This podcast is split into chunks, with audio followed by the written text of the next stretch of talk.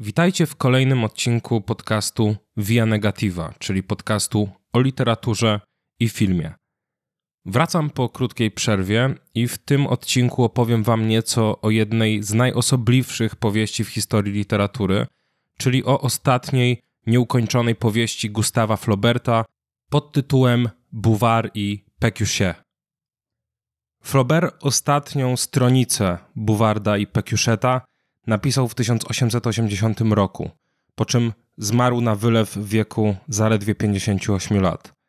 Powieść wydana została rok później w formie niekompletnej, z dopiskiem złożonym z notatek Flauberta, które miały przerodzić się w drugi tom powieści. Bouvard i Pécuchet to dwaj kopiści. O jednym kopiście już mówiłem przy okazji odcinka o kopiście Bartlebym Hermana Melvilla i warto według mnie czytać oba te teksty jako niech będzie dyskutujące ze sobą, bo i Melville i Flaubert poprzez właśnie podjęcie się z badania tego zawodu mówią o wielu istotnych sprawach i w pewnych względach się w sobie przeglądają, choć Bartleby jest zupełnie innym kopistą od Bouvarda i Pécucheta. W każdym razie Bouvard i Pécuchet poznają się pewnego dnia na bulwarze Bourdon. Jak pisze Flaubert, pięknie tłumaczony piórem Wacława Rogowicza, jeden szedł od Bastylii, drugi od strony Jardin des Plantes. Wyższy w płóciennym ubraniu kroczył w kapeluszu zsuniętym w tył, w rozpiętej kamizelce, trzymając krawat w ręku. Mniejszy, ginący w tabaczkowym surducie, schylał głowę pod kaszkietem o szpiczastym daszku. Doszedłszy do połowy bulwaru, siedli jednocześnie na tej samej ławce. Otóż siedli razem i razem z niej wstali, po długich godzinach rozmów na wszelkie tematy, rozmów, które stały się zaczątkiem przyjaźni, w której, jak pisze Flaubert, każdy z nich, słuchając drugiego, odnajdywał zapomniane części samego siebie. Bouvard i Pécuchet porzucają niedługo zawód kopisty i wyjeżdżają na prowincję, do normandzkiego miasteczka Chavignol, gdzie Bouvard, otrzymawszy ogromny spadek, kupuje posiadłość. I tam właśnie, w Chavignol, obaj dżentelmeni podejmują się wspaniałego w założeniu zadania. Kierowani rządzą wiedzy, pragną zgłębić ją całą, osiągnąć mistrzostwo w każdej jej dziedzinie. Zanim jednak przejdę do samej powieści, chciałbym poruszyć dwie kwestie. Raczej jedną kwestię z dwóch perspektyw. Chciałbym zarysować dwie współczesne filozoficzne interpretacje teorii poznania, które silnie korelują z tym, o czym w Buwardzie i Pécuchecie pisze Flaubert, ale też o tym, czym w zasadzie Bouvard i Pécuchet są. Pierwszą z tych koncepcji jest pojęcie ukute i rozwinięte przez Michela Foucaulta, czyli pojęcie epistemę. Drugą jest rozróżnienie, o którym piszą Gilles Deleuze i Félix Guattari. Rozróżnienie pomiędzy książką drzewem czy książką korzeniem, a systemem korzonkowym czy kłączowym. Foucault twierdził, że każda epoka kultury posiada jakiś system, jakąś strukturę wiedzy, która stanowi o jej jedności. Nadał temu systemowi nazwę epistemę, co z greki oznacza wiedzieć. Foucault rozróżniał trzy główne epistemy w dziejach kultury: epistemę renesansową, czyli tę wieku XVI, epistemę klasycystyczną, czyli tę obejmującą wieki XVII i XVIII, i epistemę współczesną, która obejmować miała wiek XIX i XX. Wiedza w epoce renesansu bazowała na przekonaniu, że istnieje jedna główna, dominująca postać wiedzy, która opiera się na interpretacji świata. Interpretacja ta polegała na obudowywaniu komentarzem pojęć, które określały rzeczy istniejące w przestrzeni rozumianej na zasadzie podobieństwa. Otóż wierzono wtedy, że to, co wypowiedzialne, czyli słowo, i to, co widzialne, czyli rzecz, wywodzą się od czegoś pierwotnego, co je poprzedza i łączy, co je razem kojarzy, nadaje im wspólności. Wierzono, że oba te elementy wywodzą się od tak zwanych słów ciał, pochodzących od Boga, który te słowa i rzeczy stworzył. Wierzono więc, że świat opiera się na podobieństwie pomiędzy tym, co werbalne i tym, co materialne, pomiędzy słowem i ciałem, bo każde słowo i każda rzecz posiadają pewną pozostałość po tej boskiej jedności, posiadają szczątki tej pradawnej wspólnoty rzeczy i słowa. Innymi słowy, to, co jest podobne, czyli słowo podobne do rzeczy, jest prawdą, jest prawdziwe, a to, co niepodobne, jest różne od prawdy, a więc nieprawdziwe. Ta renesansowa nadbudowa z kolei, czyli to okraszanie pojęć komentarzami, co zwykło nazywać się hermeneutyką, czyli interpretacją właśnie, istniało właśnie dzięki temu mitycznemu podobieństwu, do którego się odwoływano. Hermeneutyka była nieskończonym procesem gromadzenia słów, które miały wyjaśniać świat właśnie poprzez komentowanie go. Tak więc model wiedzy wieku XVI według Foucaulta oparty był na wierze w podobieństwo. Wiedza klasycystyczna z kolei wyjaśniona jest przez Foucaulta poprzez metaforę XVII-wiecznego obrazu malarskiego, który ukazuje rzeczywistość poprzez reprezentację. Obraz malarski, wedle Foucaulta, organizuje elementy przedstawiające z matematyczną precyzją. Foucault bierze za przykład ilustrujący ten rodzaj poznania obraz Velasqueza pod tytułem Panny Dworskie.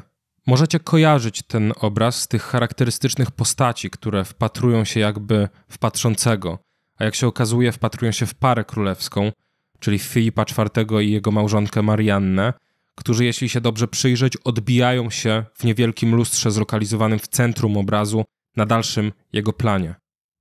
Otóż, żeby rozwikłać sens obrazu, żeby odgadnąć, co się w nim wydarza, należy według Foucaulta zwrócić uwagę najpierw na elementy najprostsze, po czym kierować się ku tym trudniejszym, tym bardziej nieoczywistym. Bardzo ważnym w całej kompozycji obrazu jest stosunek widza do malarza, który już nie maluje, ale wpatruje się w coś na zewnątrz.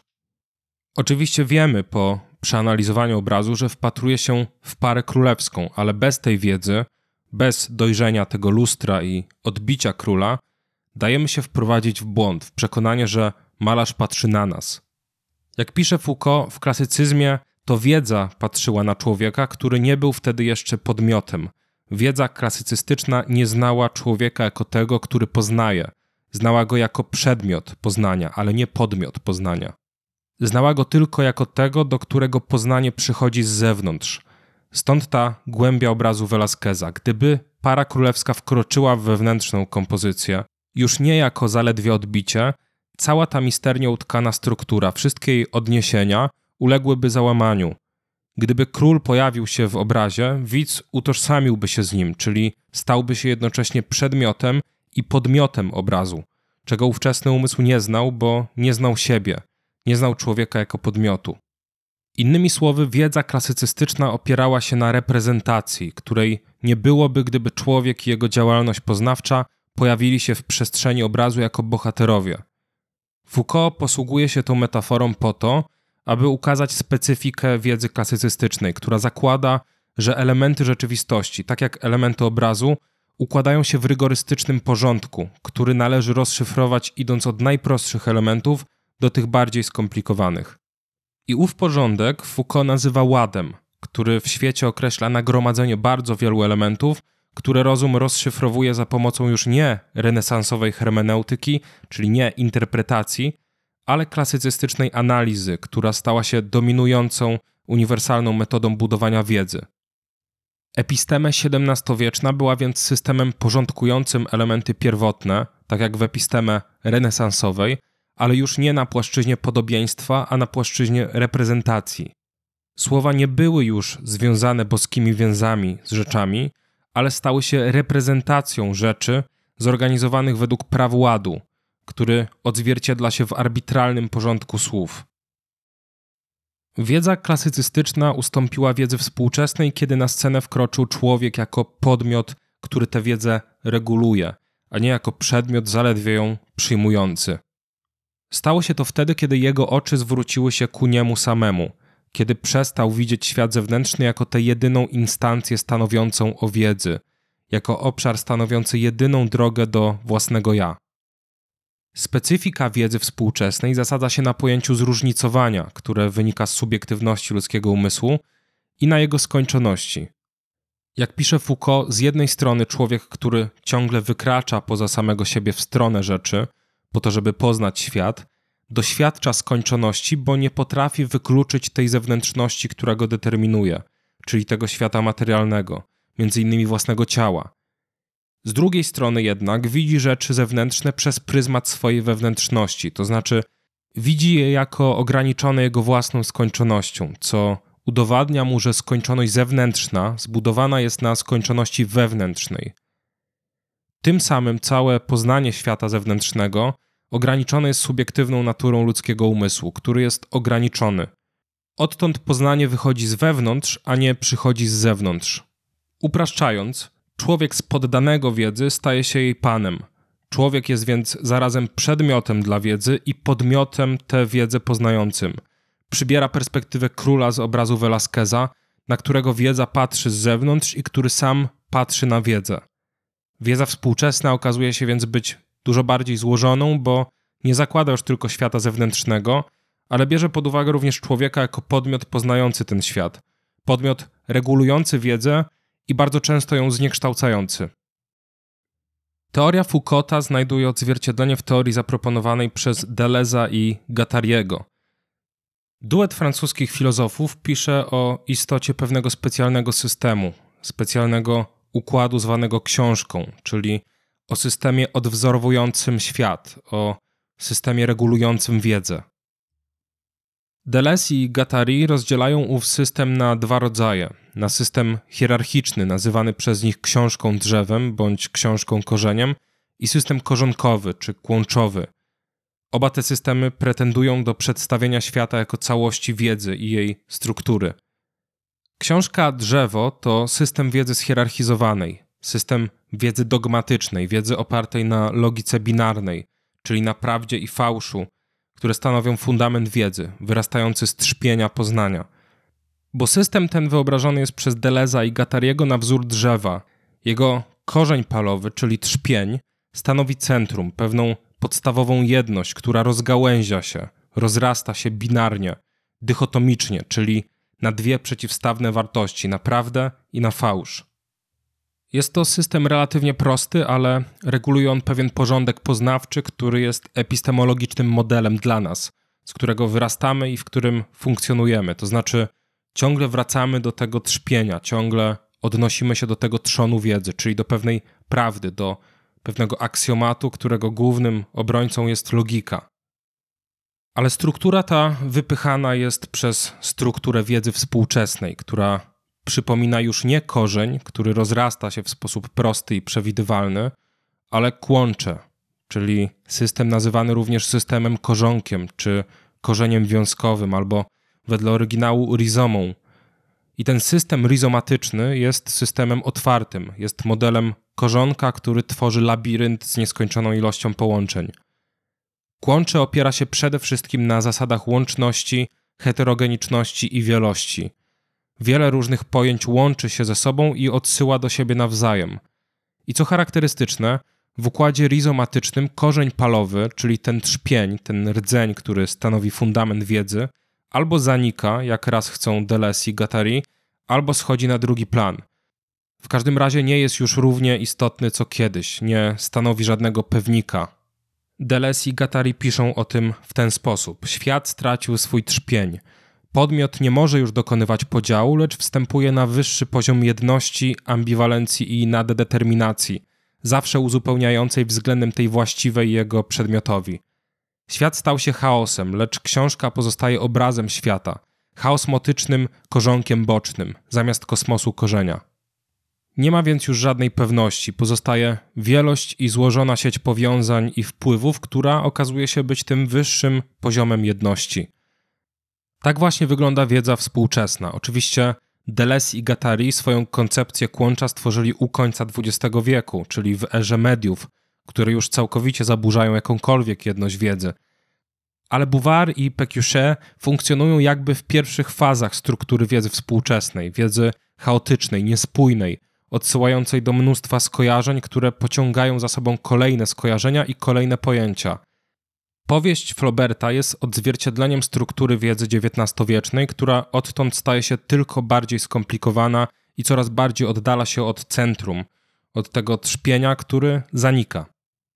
Flaubert zwykł mówić, że pisarz winien rozproszyć się w swoich bohaterach. Zamiast być nimi, zamiast ingerować w ich losy i działania, powinien tak jak Homer przybrać boską perspektywę i zaledwie oglądać swoich bohaterów, czyli tą swoją perspektywą ich naznaczać, ale ich nie odkształcać.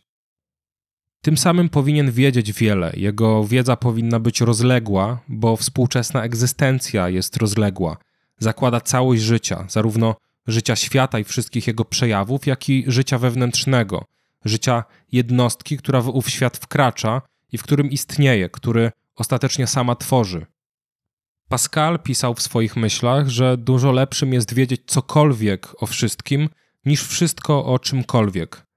Jednak wiedza o czymś, która nie zostaje skonfrontowana z wiedzą o samym sobie, jest wiedzą żadną, wiedzą nijaką, suchą, wiedzą bezkrytyczną.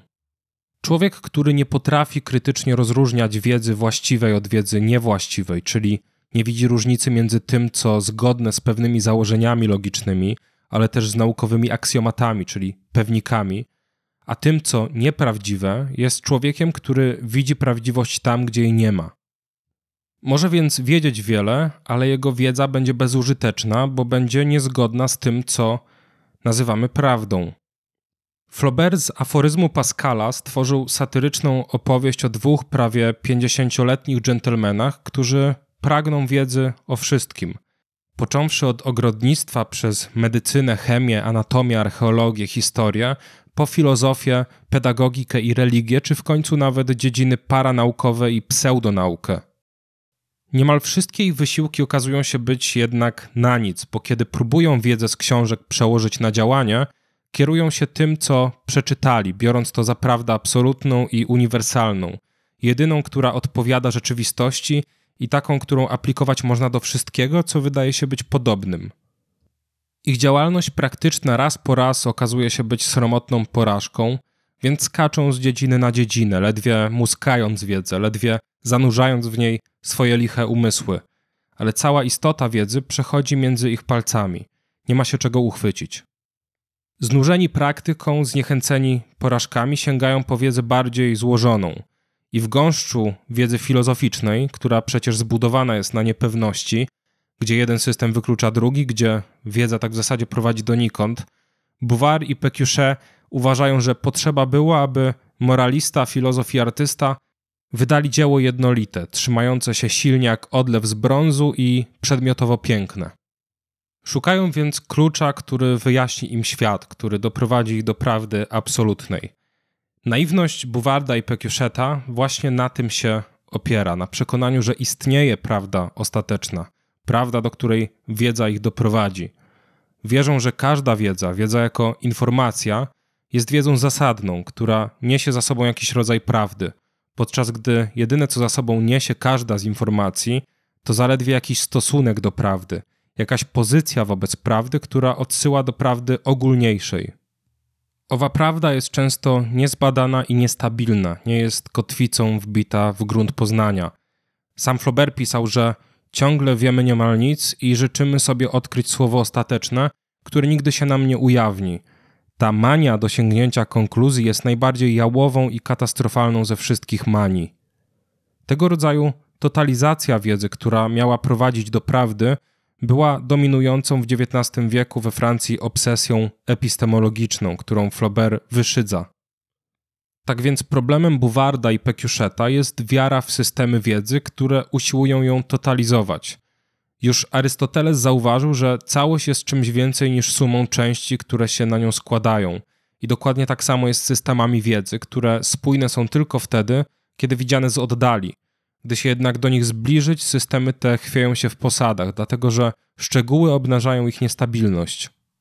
Systemy wiedzy okazują się być kolosami na glinianych nogach. Bouvard i Pécuchet dostrzegają w natłoku detali nie przejrzysty obraz, ale niekonkretność całości, która istnieje w przejrzystej formie jedynie sama w sobie. Detale są często różne od siebie, nie składają się na homogeniczną całość, nie przystają do siebie, nie pasują do siebie. Flaubert udowadnia poprzez Buwarda i Pekiuszeta ich niezbyt roztropną zachłanność i nieumiejętność ewaluacji wiedzy, że im głębiej wiedzę rozpatrujemy, tym więcej nonsensu w niej odnajdujemy. Że im bardziej zsuwamy z systemów wiedzy powłokę pewnej fikcyjnej stabilności, tym więcej niejasności dostrzegamy, tym więcej wątpimy. Zresztą w jednej ze scen Pekiusze rzuca: Och, wątpienie, wątpienie, wolałbym nicość. Co interesujące, Flaubert w 1872 roku napisał w liście do swojej przyjaciółki Edmy Roger de Genet, że Bouvard i Pécuchet to opowieść o dwóch jegomościach, którzy kopiują rzeczy, rodzaj farsowej krytycznej encyklopedii. Do napisania jej będę musiał przestudiować wiele dziedzin, o których nie mam pojęcia chemię, medycynę, agrokulturę. Kilka miesięcy później napisał do niej znowu, tym razem tak. Czytam rzeczy bardzo trudne, patrzę jak spada deszcz i mówię do swojego psa. Kolejnego dnia dokładnie to samo. Słowem, staje się głupim zwierzęciem. Flaubert więc sam przewrotnie, tak jak Gombrowicz później, uważał, że im mądrzej, tym głupiej. Im głębiej, tym zawilej, tym bardziej bez sensu. Jak ustalono, Flaubert na potrzeby stworzenia Buwarda i Pécucheta przeczytał przeszło półtora tysiąca książek z różnych dziedzin po to tylko, aby stworzyć powieść o nieumiejętności korzystania z wiedzy, o nieumiejętności rozumienia jej. Pewnym wspólnym mianownikiem w twórczości Flauberta, który wywodzi się z pani Bovary i rozciąga się po jego późniejszych powieściach, jest bowaryzm, termin, który ukuł Gustave Merle w 1860 roku. Termin ten Merle rozumiał jako realizm, który widzi w ludziach jedynie brzydotę. Termin ten jednak nie przyjął się w tym kształcie, został zmodyfikowany przez Jules de Gaultier pod koniec XIX wieku. Gaultier rozumiał bowaryzm jako niewłaściwie pojmowany realizm, jako niewłaściwie odczytywaną rzeczywistość – Gaultier pisał, że bowaryzm to postrzeganie siebie innym niż się jest w istocie. Pani Bovary widziała życie poprzez pryzmat fikcji, poprzez pryzmat romansu. Pragnęła przeżyć je jak bohaterki powieści, które czytała i uważała rzeczywistość, która nie jest taką jak w książkach, za rzeczywistość niewartą przeżycia. Bouvard i Pécuchet również pragną do czegoś, co nie istnieje. Pragną wiedzy, która wyjaśni im świat całkowicie – Pożądają wiedzy, która zbiega się z istotą rzeczy, wiedzy, która nie doprowadzi ich do aporii, która nie prowadzi na manowce, która daje się przełożyć na życie. Obaj kopiści poruszają się więc po tym samym obszarze myślowym co Emma Bovary, po obszarze fantazmatów. Tęsknią do świata, którego nie ma i nie było. Ale są też bardzo podobni do Karola Bovary, który w jednej ze scen mówi Emmie, że lubi zdawać sobie ze wszystkiego sprawę, jednak lubić, a być zdolnym to dwie różne rzeczy. Karol jest zbyt naiwny i zbyt głupi, żeby zdawać sobie sprawę ze wszystkiego. Jest poczciwcem bez inteligencji i tę cechę dzieli z Buwardem i z Pekiuszetem. Don Quixoteria Buwarda i Pekiuszeta, ta ich płonna walka z czymś, co nie istnieje, jest przez Floberta z pewnością wyszydzona, chociaż jego szyderczy uśmiech jest ledwie widoczny, jakby wyzierał zaledwie z pomiędzy tych ich krótkich streszczeń systemów wiedzy. Co Bouvard, chyba jedyny raz w powieści, przypadkowo oczywiście, ale jakby autorefleksyjnie, podsumowuje w następujący sposób. Mówi: Mam go dosyć, sławetne kogito nudzi mnie. Bierze się pojęcia rzeczy za same rzeczy. Tłumaczy się to, co się rozumie bardzo słabo, za pomocą słów, których się wcale nie rozumie. Flaubert jednak wydaje się jednocześnie traktować swoich kopistów z pewnego rodzaju troską, ze współczuciem i politowaniem, które jest naturalną reakcją autorefleksyjną. Bo Flaubert wie, jest przecież zbyt wielkim umysłem, żeby nie wiedzieć, że on sam i zresztą my wszyscy borykamy się z tym samym, że zawierzamy, że usiłujemy dotrzeć do tego trzpienia wiedzy, że usiłujemy zrozumieć świat. Każdy z nas, kto wiedzę zagarnia i zagarnia, usiłuje coś uzyskać, zbliżyć się do istoty świata. I mimo, że ci, którzy w przeciwieństwie do Buwarda i Pekiuszeta zdają sobie sprawę z wieczności tej mitycznej asymptoty, która uniemożliwia poznanie prawdy, chcą zbliżyć się do niej na tyle, żeby poczuć jakieś jej opary, cokolwiek, co świadczyłoby o istnieniu sensu. Innymi słowy, każdy czeka na swojego Godota, i byli oczywiście tacy, którzy za wszelką cenę próbowali dostać się do istoty świata, do tej ostatecznej prawdy. Choćby Faust, który sparzył się na swoim pragnieniu wyjścia poza ludzkie ograniczenia poznawcze. Faust wyrzekł się wiedzy dostępnej dla człowieka, bo nie dawała mu odpowiedzi, nie stanowiła klucza do egzystencji.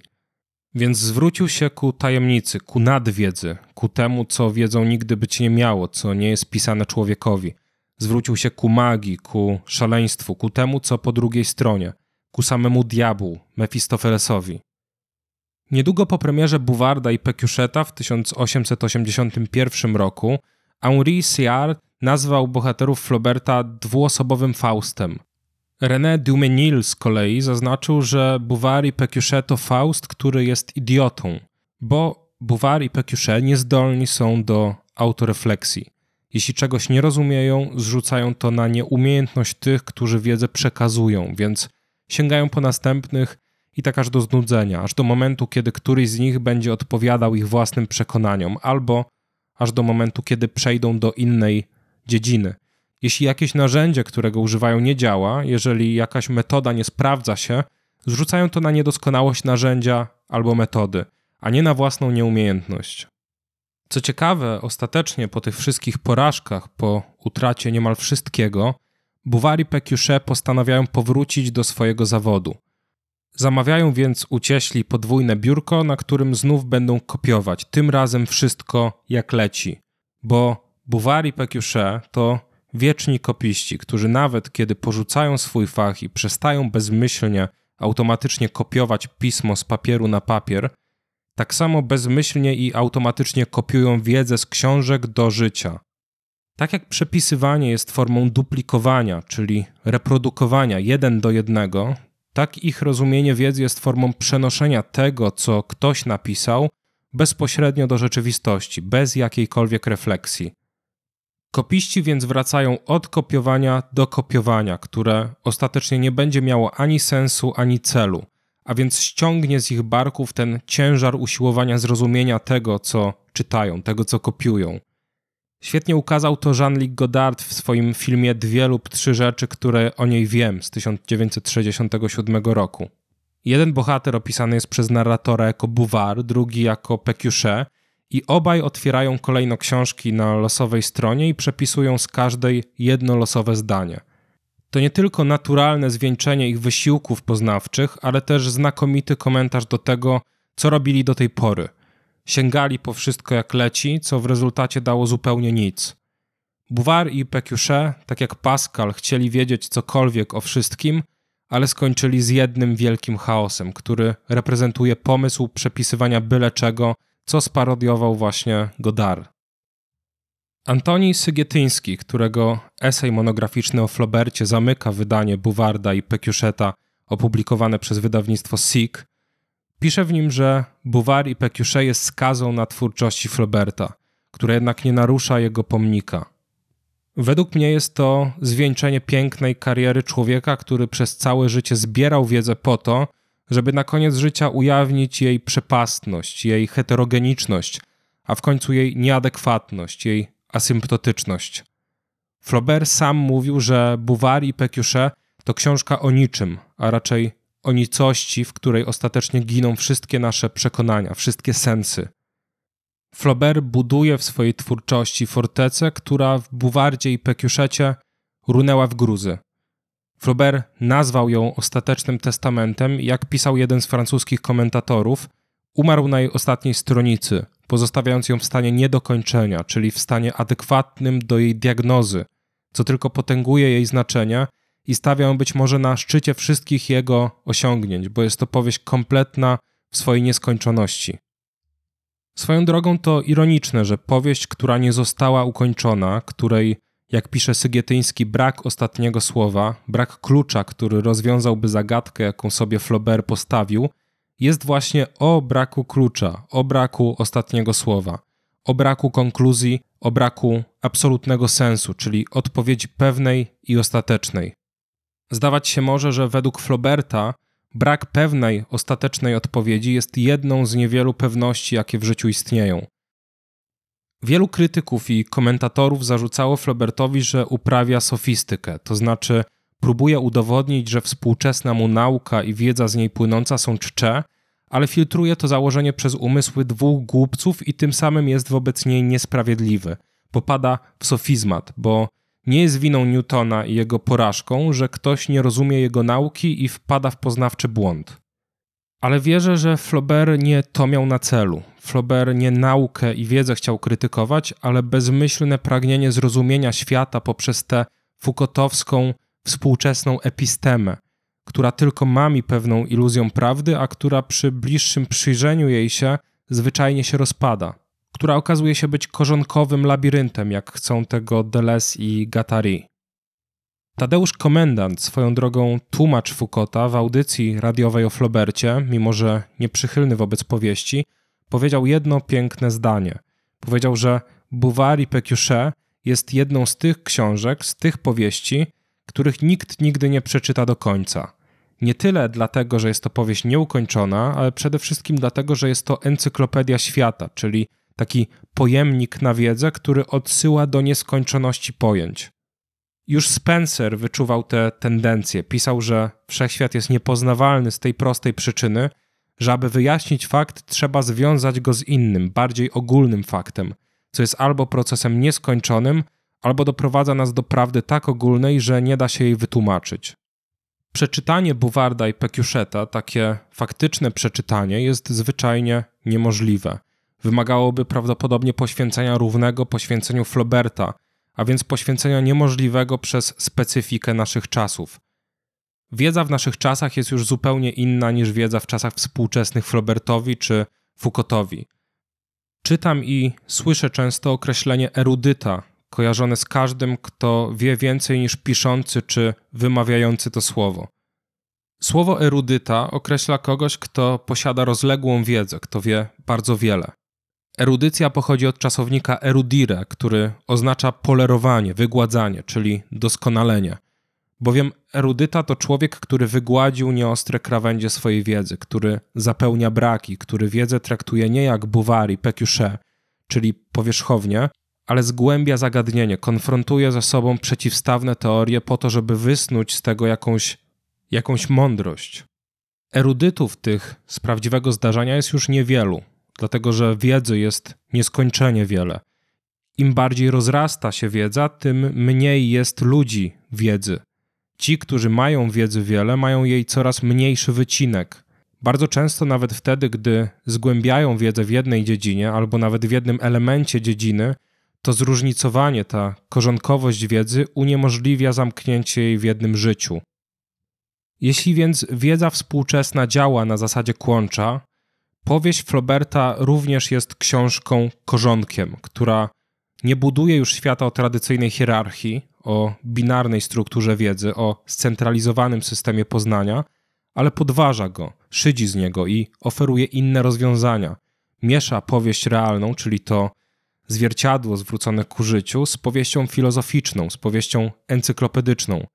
Udowadnia, że szukanie trzpienia epistemologicznego jest pracą naiwną i płonną, że wiedzą rządzi nieuchwytna wielość, że współczesna episteme nie jest już oparta na wykluczających się wartościach, ale na wielościach, które często współgrają ze sobą, że prawda jest płynna, bo wychodzi z płynności, jaką jest człowiek, a nie z zewnętrznego absolutu, którego ostatecznie nie ma. Powieść Bouvard i Pécuchet jest więc ucieleśnieniem epoki, w której powstała i dlatego jest jednym z największych arcydzieł literatury, mimo że nie jest powieścią doskonałą. Dodatkowo rośnie z czasem, staje się coraz bardziej aktualna wraz z rozszerzaniem się i zmienianiem się wiedzy. Bouwary Pécuchet jest jednym z tych genialnych dzieł literackich, które pozwalają na przyjrzenie się samemu sobie, na zadanie sobie bardzo ważnego pytania. W tym przypadku, czy moje ambicje nie przewyższają czasem moich zdolności poznawczych? Czyż wszyscy nie jesteśmy w pewnych względach podobni do tych dwóch nieszczęsnych kopistów, którzy bardzo chcą wiedzieć, ale los nie dał im do tego narzędzi? Być może tak jak wszyscy jesteśmy Bartlebym, który nie chce żyć na zasadach świata, tak jesteśmy też Buwardem i Peciuszetem, tym dwugłowym Faustem, któremu pozostaje albo odpuścić poszukiwania i zająć się odgrywaniem życia, kopiowaniem, albo zaakceptować fakt, że wiedzy nie da się schwycić, albo że nie prowadzi do żadnego absolutu. Bouvard i Pécuchet są postaciami nieśmiertelnymi, bo są w każdym z nas, ale również dlatego, że posiadają swoich współczesnych sobowtórów, którzy wychodzą na światło dzienne właśnie teraz, w naszych czasach, na naszych oczach. Określa się ich jako foliarzy. Są to ludzie, którzy poszukują łatwej wiedzy, potwierdzającej ich przypuszczenia, którzy, jeśli czegoś nie rozumieją, doszukują się spisku. I dlatego właśnie, że nie rozumieją, że nie chcą zrozumieć wiedzy właściwej, wiedzy popartej aksjomatami i logiką, Szukają wiedzy alternatywnej, która będzie stała w poprzek tej wiodącej, która w ich przekonaniu jest kłamstwem. Ale robią to być może z poczucia bezsilności. Zamiast ciągle kopiować to, czego nie rozumieją, szukają innej drogi, która zaoferuje coś więcej, coś sensacyjnego, jakąś inną możliwość. Bardzo dziękuję Wam za wysłuchanie odcinka. Mam nadzieję, że Wam się podobał. I bardzo Was proszę, nie bądźcie jak Buwari Pekiusze i nie myślcie, że to, co powiedziałem w tym odcinku, to jest jedyna prawda. Zapraszam do polubienia mojego profilu na Facebooku i do polecenia podcastu bliskim i znajomym. Do usłyszenia za dwa tygodnie.